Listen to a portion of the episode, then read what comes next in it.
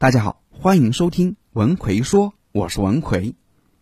之前有个学员跟我说：“张老师，我喜欢上了一个女生，但不知道怎么去追求。他和喜欢的那个女生是同事，但并不在同一座办公楼工作，只是之前公司组织打乒乓球，他们才认识的。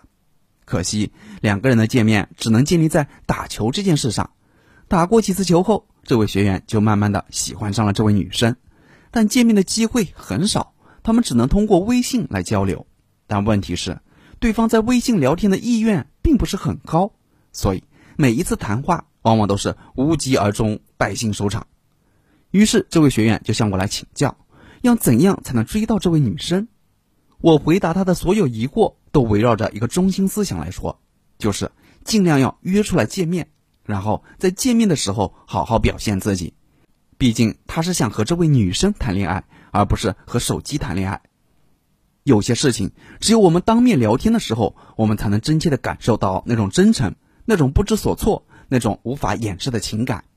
只有这样，我们才能够更好的调整策略，有针对性的解决问题。我们每一个人都有一种对情绪的感知能力，这种能力用在人际交往时，会对我们起到很好的辅助作用。你有没有经历过某些场合，进入一个环境里？突然感受到气氛不太对劲啊，好像有人刚刚吵完架，或者你跟心仪的对象出去逛街，却发现整个过程都不知道聊什么，然后觉得很尴尬，整个人都很难受。这些都是你对情绪的感知能力。一个情商高的人就会懂得识别和运用这种情绪的感知能力。我们给别人的印象都是建立在自己的行为举止上，你的语言，你说话的语气。你做出的表情，甚至是手势和眼神，都是构建我们印象的重要因素。而情绪感知的能力，就是我们捕捉这些信息的能力。我们在与人交流时，通过语言所传递出来的信息只占百分之七，而通过非语言传递出来的信息却占了一半或者以上。就像我用很敷衍的语气跟你表白“我爱你”，跟我用很深情的语气说，你接收到的信息是完全不一样的。所以，想要了解对方的实际情况，想要别人接受我们的影响，你对非语言信息的掌握和运用就非常的关键。所谓非语言信息，就是你有意或无意在与人相处时所展现出来语言之外的一种信息，比如你说话时的语气、态度、面容表情、肢体动作等等，都是这种非语言信息。于是，对于人际交往而言，可以得出两条准则：一。你越是懂得察言观色，捕捉别人的非语言信息，你对别人的真实想法就越了解。二，如果你懂得筛选恰当的非语言信息来构建自我印象，你就很容易达到自己的交往目的。只有掌握这两条准则，你才能够提高你的情商，然后在各种人际关系上获得主导权，保持理智的判断。同时，你能够根据场合塑造好自己的形象，留给别人好的第一感觉。一提高你察言观色的能力，察言观色的能力跟我们的情商息息相关，更和我们的人生阅历有关。为什么阅历越丰富的人看人就越准？因为他们能够从对方的非语言信息当中判断出这些信息的真伪。年轻的时候，你觉得有人跟你说甜言蜜语，你会感到很开心；但当你成熟了，别人再跟你说甜言蜜语，你很可能就会觉得对方很恶心。因为我们能够从对方的一言一行当中判断出对方到底是发自内心的还是另有所图，而这个一言一行会整合那个人之前和现在留给我们的印象，从而得出的结论。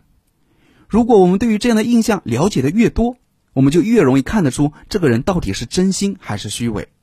但是，除了增加我们的阅历，还有什么办法提高我们察言观色的能力呢？毕竟，我们很多人。很难知道自己喜欢的那个人到底喜不喜欢我们，而对我们好的那个人又到底是不是真心实意？其实我们可以从三个方面入手了解：一、表情；二、行为；三、说话。这个排序是按照神经反应的逻辑来排列的，因为大脑越容易忽视的地方，就越容易表露出真实的想法。就像你跟朋友说。你对已经分手的初恋女友一点感觉都没有了，但你说出这句话的时候，你的表情语气却透露出一股淡淡的哀愁。那么你口中的没什么，并不是所说的那样没什么。同样，你父母经常说这个儿子一点本事都没有，留在这个世界上还有什么用？然而，一旦你发生什么意外受伤了，第一时间去医院照顾你的永远是他们，因为他们一直都爱着你，这才是他们心里的真实想法。想要提高我们察言观色的能力，就要通过表情、行为和说话这三方面来做判断。当别人称赞你很聪明，但说话的表情却是一脸的不屑，相信你也知道是怎么回事了。当你心仪的对象跟你平时聊得很好。但你约他出来的时候却左右推搪，相信他对你的好感也高不到哪儿去。只要你平时综合这三方面来分析判断对方的非语言信息，你就很容易了解到对方的真实想法。就算不是百分百的了解，至少也可以给自己一个比较靠谱的参考。二、构建良好的自我印象。在讲第二点之前，我插一句：你是否因为自己不善表达而感到非常烦恼呢？你是否经常觉得自己的思维混乱，不知道怎么条理清晰的表达呢？你是不是经常想说点什么，却总是词不达意呢？如果你有这些问题，就应该有意识的去提高一下口才了。我给你总结了一个非常简单实用的口才锻炼方法，可以快速的提升你的说话表达能力。想学习的朋友可以微信搜索我的公众号“文奎说”，然后在公众号里回复“三三二”。我详细讲给你听，我在微信公众号“文奎说”等着你。我们接着来讲第二点，构建良好的自我印象。第一印象对于人际交往的重要性不言而喻。试想一下，你穿着一身名牌，但行为举止所散发出来的非语言信息却是粗鲁、蛮横，对服务员大喊大叫，甚至还当众吐痰、挖鼻孔。就算你长得再漂亮，也很难获得大部分人的喜欢。所以，想要构建一个良好的第一印象，你对于自身的非语言信息一定要好好把握，因为我们这些非语言信息会造就我们的个人气质。就像你走起路来昂首挺胸、大摇大摆、目空一切，那么你传递出来的信息就是一个霸气的形象，你的气质自然就会朝这个方面去塑造。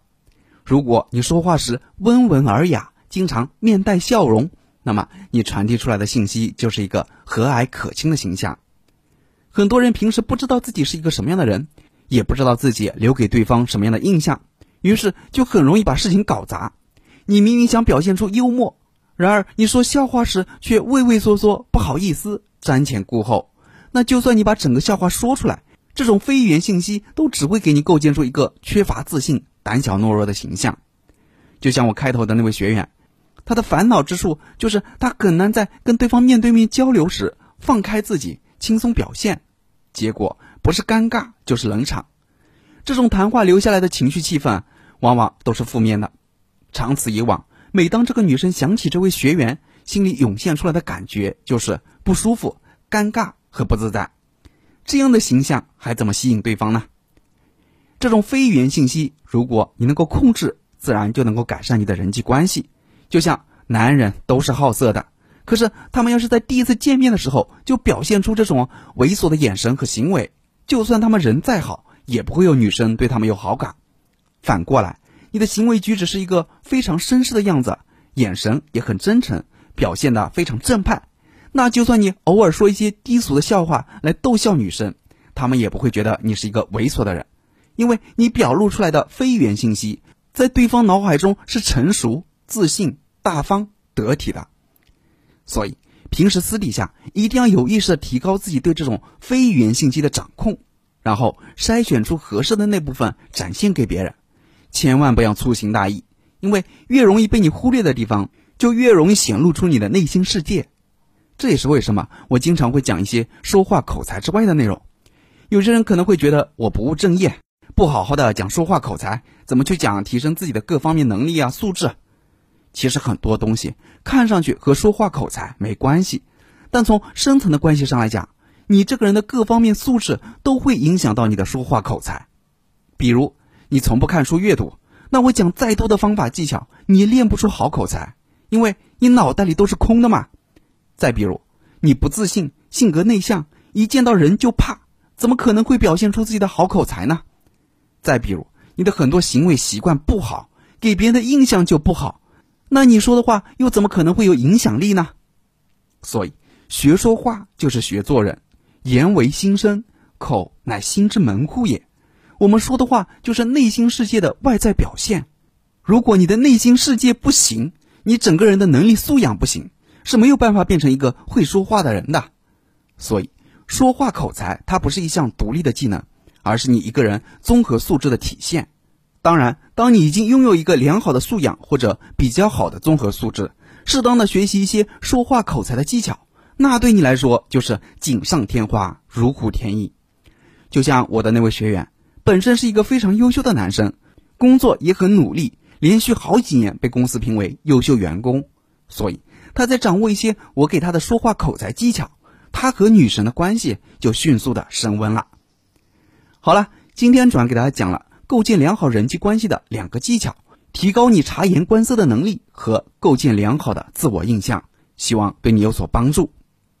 最近总有学员问我，张老师，我跟别人在一起时总找不到话题和他们聊天，感觉太尴尬了，基本上就是打个招呼，然后就是冷场，看着别人聊得热火朝天，自己却只能傻傻的陪笑，毫无存在感，怎么办？一个人不会聊天，怎么搞得好人际关系呢？所以。针对这种情况，我最近出了一个绝密聊天术，让你跟任何人都聊得来的课程。主要就是教你如何与别人快速的聊起来，包括怎么找话题，怎么找到对方感兴趣的内容，让你在任何场合跟任何人都聊得来。想学习这个课程的朋友，可以微信搜索我的公众号“文奎说”，然后在公众号里回复“聊天”就可以了。我在微信公众号“文奎说”。等着你。